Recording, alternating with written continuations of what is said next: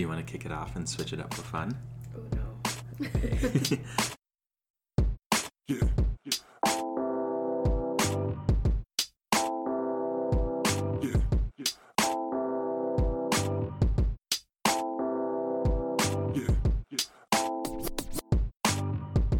All right, what's good, y'all? Welcome back to another episode of One on One with your host. I'm Tommy, and hey, it's Jen. Um, just a reminder, we're in Gabaldon. Um, and it is the weekend, so it could get a little loud in here. absolutely. So we don't have any guests for this week, so we're just gonna jump right into the overview and then into the show. All right, so we're switching it up a little bit and going to be talking about what you can expect in season three. We're going to be jumping into specific themes that aren't just reflected in different areas of student affairs, but also within the nation's climate. And so, as we're leading up to the next cycle of primaries, nominations, elections, we want to talk about how both politics affect national, state, and local events and also impact the work that we do or the work that we want to begin on a college campus. With that said, sometimes the topics are a little bit heavy, so we'll have a part of the show that highlights some feel good stories when that occurs. We want to take a moment to thank some individuals who have helped this podcast be successful and who we continue to partner with. First is our housing and residence life, actually residential life, at NAU who will allow us to record each time. Secondly, thank you to our supervisor, Sarah Olson, who helps us create content and supports our work. And third, most importantly, you, the listener, for tuning in. If you want to be featured on a podcast, feel free to contact us at jennifer.imel at nau.edu. That's J E N N I F E R dot I M E L at nau.edu or tommy.newsom at nau.edu. That's T O M M Y dot N E W S O M at nau.edu. Goal is to also try and give shout outs each week for our listeners, so subscribe to our podcast on Apple Podcasts, Spotify Podcasts, Google Play, and Amazon Prime. We're going to start with getting to the best part that I saw this week. So, again, living in Flagstaff, there's a lot of variety of outdoor beauty interactive within the university and within the different divisions that exist there, and you get to see a whole lot. So, Jen, if you want to kick it off, what's the best thing that you saw for this week? Hmm. The best thing I saw this week, I think, for me, was that I just made some pumpkin cookies because it's starting to become fall. And so I went on Pinterest, and every single time I make pumpkin cookies, I forget to save the recipe to like my Pinterest board. Yeah, to And it. so I make a different recipe every time. um, but they're basically the same. But yeah, I had to go find a new recipe today to make them. But then I made my own icing and I made chai, vanilla chai maple icing, and it's so good. Did you save the recipe this time? Yeah, I did. Nice. Yeah. Is this your best batch? I don't know. It's hard to say. Well, I didn't. The icing was really just like me throwing things in, being like, that'd be cool. So, will not replicate. fair enough. If you need a taste tester, you know where to find me. Okay. But I think for me, the best thing I saw this week was. Mm, actually, I think probably like the NAU athletic events that took place. So, volleyball swept Louisiana State University, and so that's pretty cool. It's not often that we play like a team from the Power Five conferences. Um, it's not often that we also play and win, let alone completely destroy that team. So that was really cool. So shout out to NAU women's volleyball. That was pretty neat. Um, and then football also won this weekend, and so it's been pretty much a good overall weekend for the NAU athletic program. So I think that's actually the best thing I saw this week. And while I haven't seen any of our students, I need to remember to say good job. So yeah. I feel like the, the the football team play on Saturday. hmm The marching band was so close. Like they were so loud. I was I woke up and I said they are right outside my window. Yeah, I was actually walking by the Urban Trail when the marching band was performing at halftime with Milo, and I it dawned on me Milo has never heard the sound of like a flute Drum. or like yeah, and he was not about it because he like kept perking up and like trying to figure out, and his head was turning um, pretty sporadically, and I was like, "It's okay, bud. It's just the sound vibrating off of all the other things we're walking by." It just seems so close. Like I know that every time they practice, I'm like, oh, like I feel like their practice field's kind of close. And then yes, on Saturday I was like, they are very, very near. yes. So, if I had to guess, Milo's best thing he saw this week was probably the marching band because he was very attentive and it felt like we couldn't walk anywhere. So, All right, so our next segment is called like, "Yep, we're going there." So in this rotating segment, Um, we talk about some stuff that's been happening in American government. Here's the thing while we may not love politics, our profession deals with a lot of policies and laws that our state and national government create. So, yeah, we have some thoughts about the po- political world. But no worries, we'll catch you up, so prepare yourself because, yep, we're going there. So, this week we'll be talking about um, an incident that happened of the U of A uh, where a black student was attacked by two white students on campus. Um, the students, the two students who attacked the black student, were um, just recently arrested. Um, so, they didn't get arrested on the night it had happened, but were arrested once I think that the black student decided to press charges. Um, so that was a pretty bad attack. I know the black student had a concussion um, and some scratches from what happened. So there's a lot of things going on. So Tommy, do you want to jump in? Yeah, and so I think some other parts that are helpful that since that happened, I think um, if I recall, the incident happened like last Tuesday or so. Um, and so since then, there's also been a lot of protesters that have come. Um, they've been calling for the expulsion of those two students who did attack, um, as well as their um, like basically the school's director of African American Student Affairs has also like helped and joined in in those protests. And so um, I guess for me, it continues to be a concern of like one how do we make sure that we're actually providing students with safety? Like i think an interesting challenge for universities that they've become they basically have placed themselves in a position where it's like yes like feel free to send your son or daughter whoever to our institution. Like our plan is to make sure they stay safe they get an education they graduate they're able to be successful. And i think it's become increasingly evident that universities really struggle with how to provide that safety.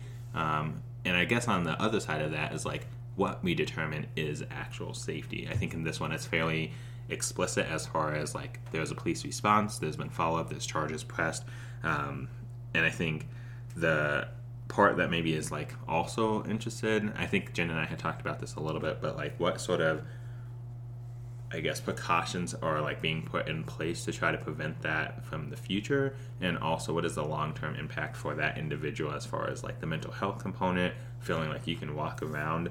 Um, I think where this kind of ties into the uh, like American government is like, at what point should it like a state or local police like step in? Um, whereas like with the university police, it's a little bit different. I know they were ones that said like, yep, it's been turned over to Pima County, which is where um, the University of Arizona's campus is located within Arizona. And so those are some things that have been on my mind. I think the other part is like from a judicial standpoint, I know the president of that university said that they were going to, and I quote, aggressively pursue all avenues of justice. And I'm just wondering, like, what is justice in this situation? Um, I know, like like I said, the members of the Black Student Union have helped organize the protests, and they've been trying to figure out like what other things can be done. But I think it just continues, like at least from my knowledge, this is the first one that I've seen or heard of this year in particular. I guess at least at a national um, covered like event that's taking place. But last year has also risen, so I'm just wondering like if that's going to be a trend now that we're more back into the school year where we saw definitely an increase between 2016 to 17 and 17 to 18 and i'm not really sure where it's at this year Yeah. I think well, one thing to think about for me was looking at the mugshots of those two guys, both named Matthew. Um, I don't remember their last names, but both of them were named Matthew. yeah rawlings and Fraser. Yeah, and um, they had such a smug smile on their face, and it was so gross and just like haunting, kind of, just because. So I told you I wasn't going to bring in my research, but I'm going to.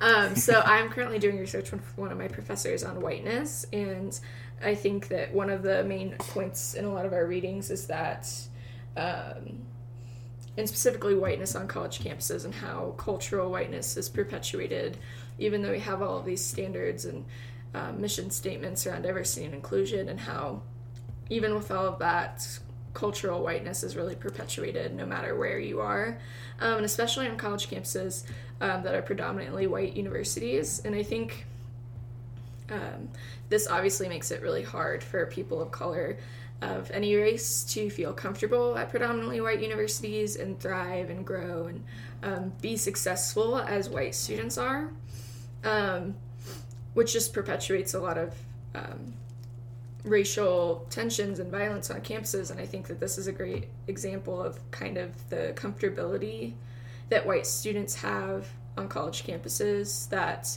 other students aren't afforded um, just from being there.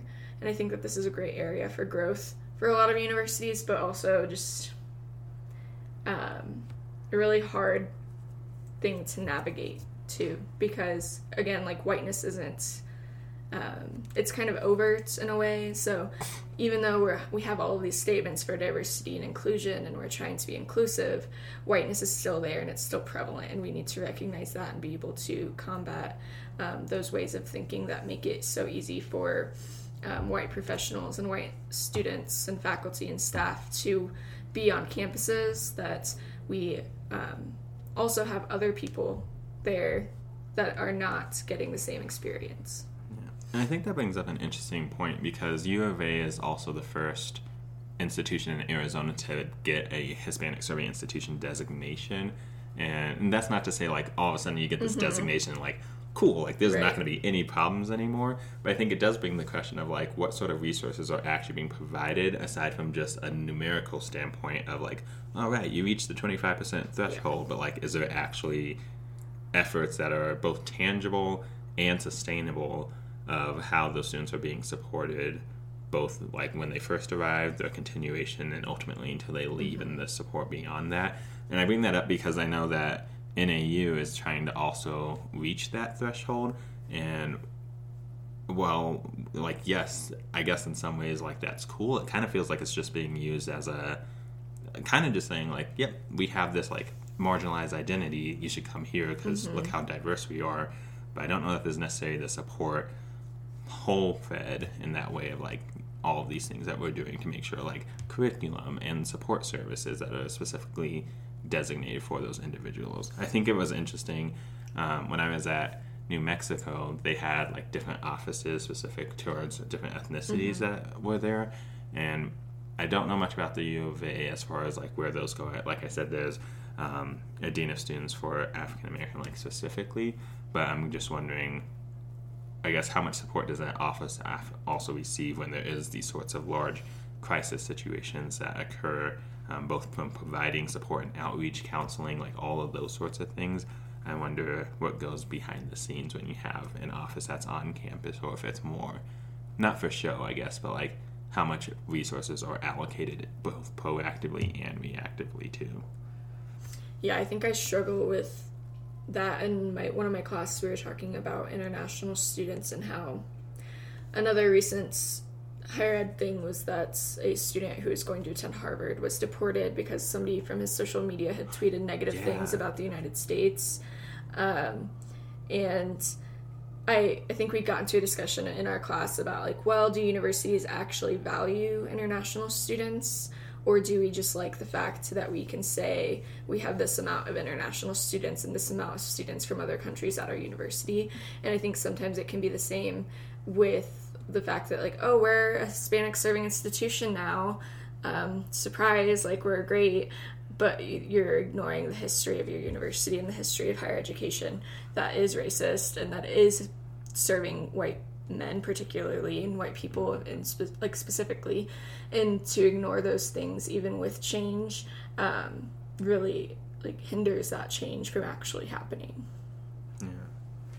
So, um, well, for the listeners, we will post the article in the basically in our thread of like here's the overview of the show so that way you can also have a chance to read it but i think it's also really important because well yes this oftentimes focuses on higher ed we also know that these events aren't just limited to college institutions. I think from even just this last month we've seen situations where there's been a walmart that was targeted in el paso for hate crimes and obviously that's a little bit different in the sense that like people are also killed and murdered and i think that's really important to distinguish that but it also shows how pervasive that whiteness is that Jen is talking about too. And so um, we will post an article, but also trying to think about ways that we combat it. I think is important.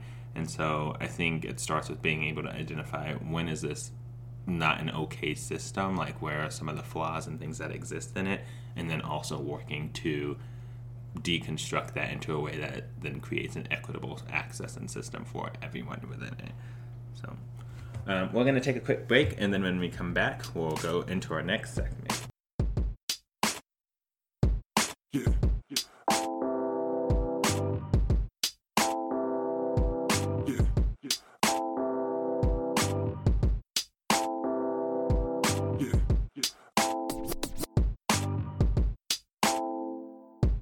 yeah. All right, and we are back. So we're going to jump right into the. It always seems impossible until it's done. And like I said at the top of the show, sometimes when you have some heavy news, you need a little bit of a feel good to help make it more positive and have a good outlook in that. So this segment is inspired by Nelson Mandela, who is the one that wrote this quote. And with all the things that we talked about, we wanted to make sure that we start to end the show on a high note. And so for Jen, um, rather than it necessarily being something specific to the news, what are some things that come to mind when you think of positivity or a random act of kindness? Well, this week, Tommy was very nice to me and he saw some plants at a. Where were you? I was The at the flea market. Flea market? Yeah. Okay. I thought it was either the farmer's market or the flea market. So we went to a flea market and there were some plants there and he brought me back a spider plant and now it's has a new home in my bedroom. And so I'm excited to not kill that plant, hopefully. One can hope. Um, but yeah, I thought that was very kind, so thank you. For clarification, hopefully it's not just this week that this kindness, but this is the only time that Tommy has ever been kind to me. yep, hear that, Sarah? Got my evaluation tomorrow, so stay tuned. but um, I think similarly, um, I think maybe it's helpful. Like my love language that I like to receive is typically like words of affirmation, which is also ironic because I'm not very good at like when people actually give me compliments. I'm very picky about it, so that's a struggle. But um, I did have a pretty rough week of on call and just like things that had carried over from the last week. And so, um, one of our colleagues, Becca, who has also been on the show that you might be familiar with for the listener, um, she also showed some random acts of kindness. And so, she got me a Hershey's chocolate bar and also a set of flowers. And so, that was very exciting. So, I've been sniffing them each time I go home.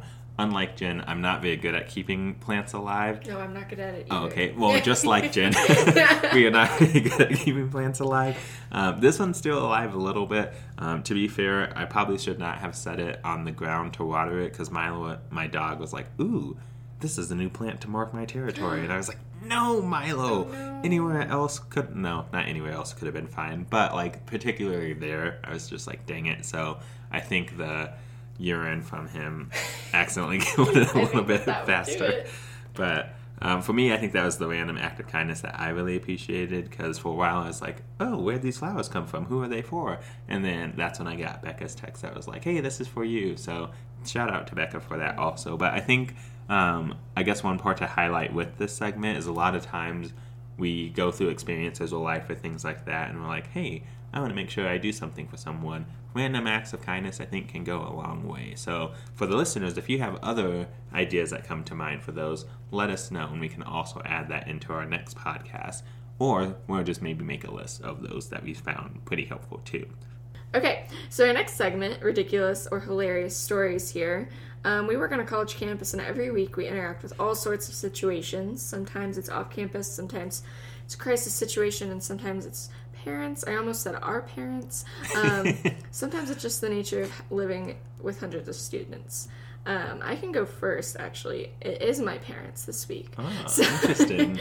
so my dad the other day, what did he send me? He's he's been going to these like music things in around our hometown where people perform on different porches. So it's like a music festival with local bands where they perform on people's porches. And um It's kind of like Christmas caroling, but not. yeah, yeah. And so he went to one recently and he said he like called me and he sent me about 10 videos of every performance he saw. Um, and he's he went to another one this past weekend. He said, "Your mom and I are going to the Porch Fest in Troy, Ohio this Saturday. 36 bands and performances, 31 porches. I have the music schedule and the porch map early this time, so we can map out our strategy." and he says, do you want me to send do you want me to send you some videos like I did from the Dayton Porch Fest? Too bad. I'm going to anyway. Haven't received them yet, Doug. Um, but so I was on Instagram, and I they, I follow this Instagram account called My Miami County, which is where Dayton is and where Troy is, um, in Miami County, Ohio. And I'm watching this video that they're taking of this porch festival, and all of a sudden I see Doug and Chris Krug, my parents, uh, at this porch festival, and I sent it to my brother, and I was like, "They're celebrities." and then my friend Emma was telling me, she was like, "Hey, I'm here with Doug and Chris at the porch festival," and I was like, "Show them this video," because they don't have Instagram, Ah. and I think they really enjoyed it. So waiting on those videos. Excited to hear. Do you think that they will eventually get Instagram? No. Well, okay, so I think my mom does have Instagram, but I don't know if she remembers that she has it. Gotcha. What would you do if your parents became like Instagram famous or social media stars? I think Doug could do it. Yeah. I think he really could. He's a good, he's a funny guy.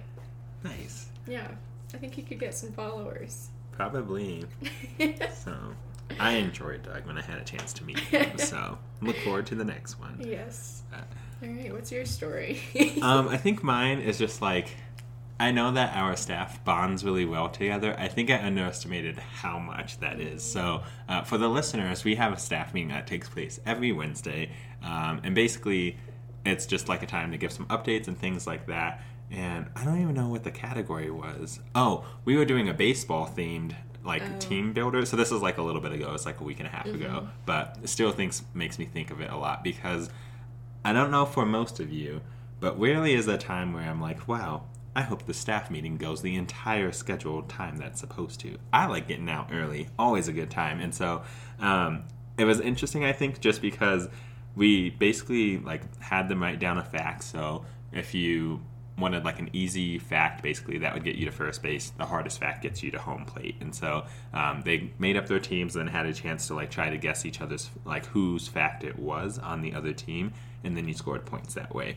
And we probably started at like 8.15 at night and we started playing and i think i underestimated how into it they were because it got to 9 o'clock and they asked if we could keep going and that's definitely when the staff meeting ends. Uh, but i just thought it was kind of both ridiculous and hilarious because a lot of times i don't think i'm very good at coming up with team builders but it was cool to see how much they were wanting to participate and enjoy them.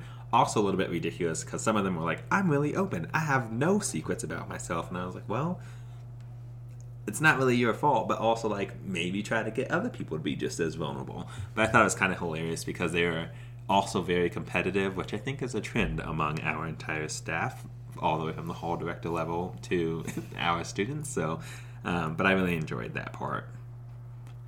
Yeah. I am very competitive. I won a game of darts this weekend. Hi, Janelle. I lost. It's okay. And what else did you do? I did not lose. I gave my best effort in a game of pool. no worries. Hello, Jen. Glad to have played against you. So, in case you're wondering who was the winner of that game, it was Alana and myself. So, yep. Okay, so going into one of our final segments called Rough Translations. Um, every week we plan to end the show with a song that describes how we're feeling, sometimes accurately, sometimes sarcastically.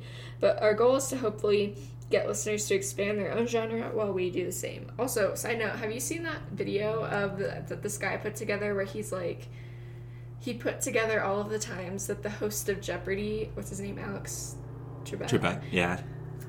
says the word genre, and it's so funny. He says he says it like genre, genre. Oh, it doesn't even sound like the same You need to look it up. Anyways, what's your song? Uh, my song is called Just Us, and it's by DJ Khaled, and I don't know if it's SCA or SZA. Unsure I which. I think it's SZA. Um, we sound.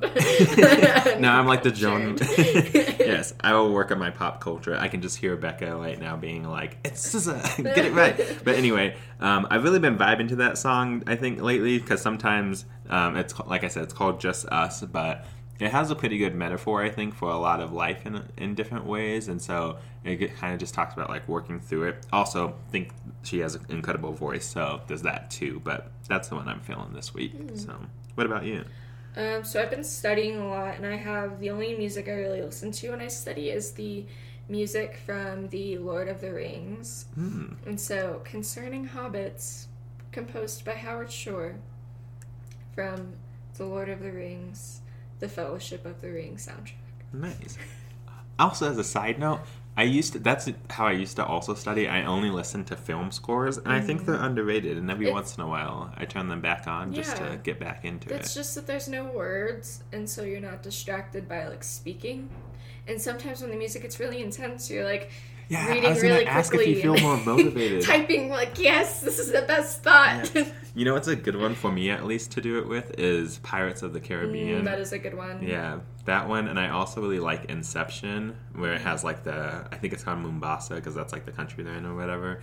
But they get really hyped as they're like running through, and that's one for me where I'm like, ah, I feel so motivated. I also like Pirate, or no, you said Pirates of the Caribbean. I was gonna say Harry Potter. Yeah, That's a good one. Or all of the Lord of the Rings and the Hobbit ones are good. the Avengers ones are pretty good too. Mm. They have a nice progression. A lot of the Tim Burton films that are composed by what's that? Danny Elfman. hmm Those are good. So, Yeah. Do you have a favorite composer? No. That's fair. Maybe one day. But okay, well, thanks for listening. Um, if you have thoughts about the podcast this week, we'd love for you to leave your feedback, suggestions, or other thoughts too in the comments section. Shout out once again to Residential Life at NAU and helping this podcast succeed. Thank you again to our listeners. Um, and special shout out to Tommy for being here. it says special shout out to guests, but Oh. we didn't have a guest, so hey. thanks. All right, and make it a great day or not. The choice is yours.